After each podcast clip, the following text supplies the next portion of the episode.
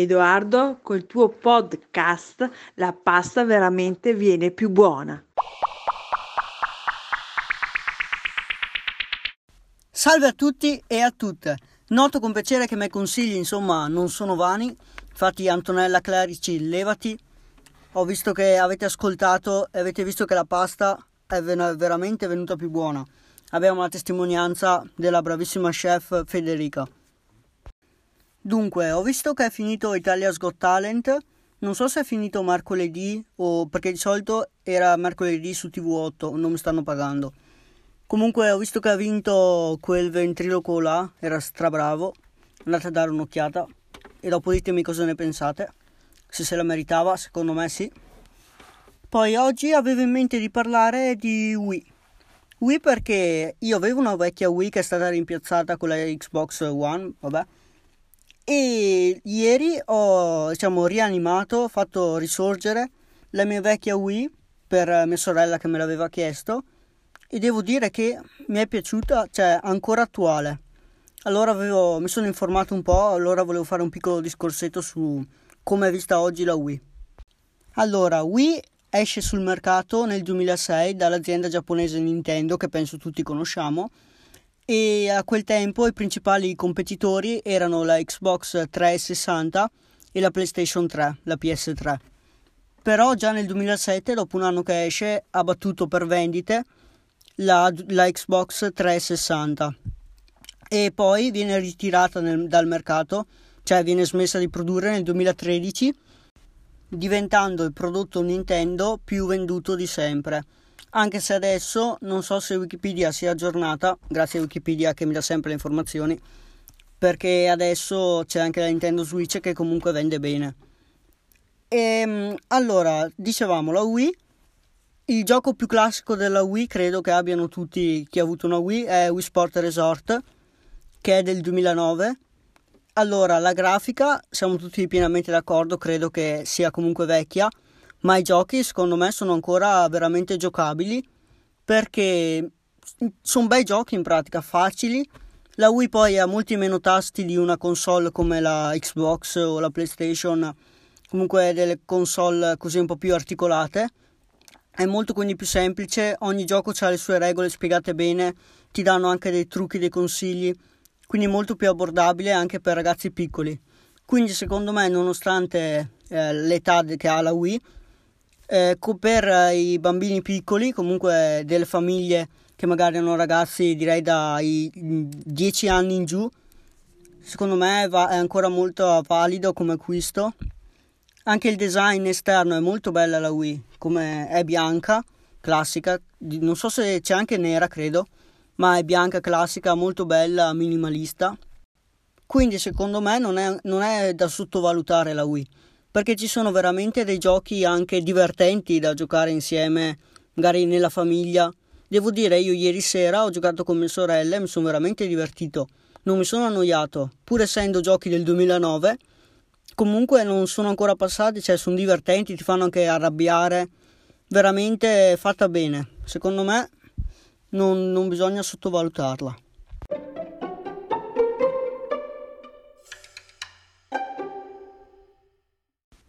Appurato che la Wii, nonostante i suoi anni, abbia ancora un certo fascino, sentiamo il parere del nostro ascoltatore Nikita, nonché amico ed esperto dottore internazionale famoso in tutto il mondo per aver risolto i più difficili misteri dell'umanità.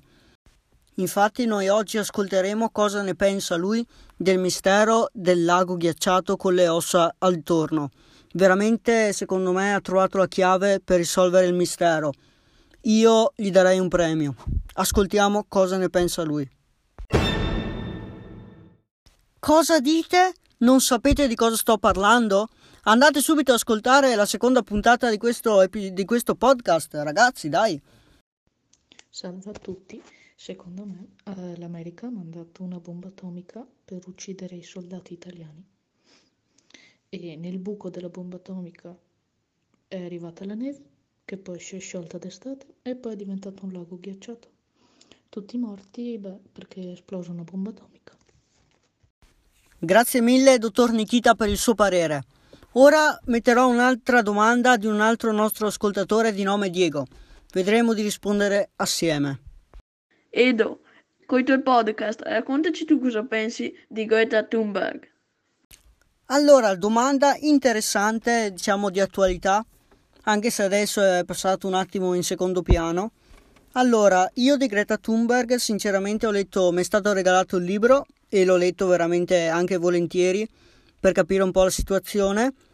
Il libro però mm, sono rimasto abbastanza perplesso perché parla, il libro La nostra casa in fiamme, sicuramente l'avrete visto, parla più dei problemi che aveva Greta Thunberg da bambina, quindi parla della vita dei suoi genitori, che lei non mangiava praticamente niente, andava sempre in ospedale quindi è più diciamo incentrato sulle problematiche che aveva Greta da bambina e non veramente sull'inquinamento, sul problema del riscaldamento globale.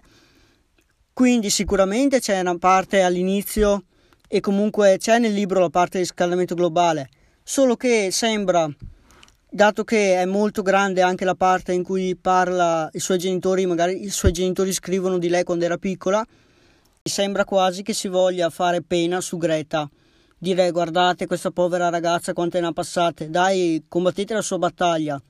In realtà secondo me è una battaglia che bisognerebbe comunque combattere senza, cioè, senza andare a raccon- fare pena ai ragazzi, comunque indistintamente, anche se Greta non avesse avuto quei problemi lì, secondo me va combattuta. Quindi nel libro io non l'avrei scritto in un libro incentrato sul riscaldamento globale, scritto le sue problematiche Comunque re- resta comunque un libro molto importante e infatti di questa problematica volevo discuterne con un'intervista con un ospite speciale, diciamo che se ne intende un po' di più, è un attimo appassionata e quindi spero quando la quarantena finirà di portare questa intervista molto speciale.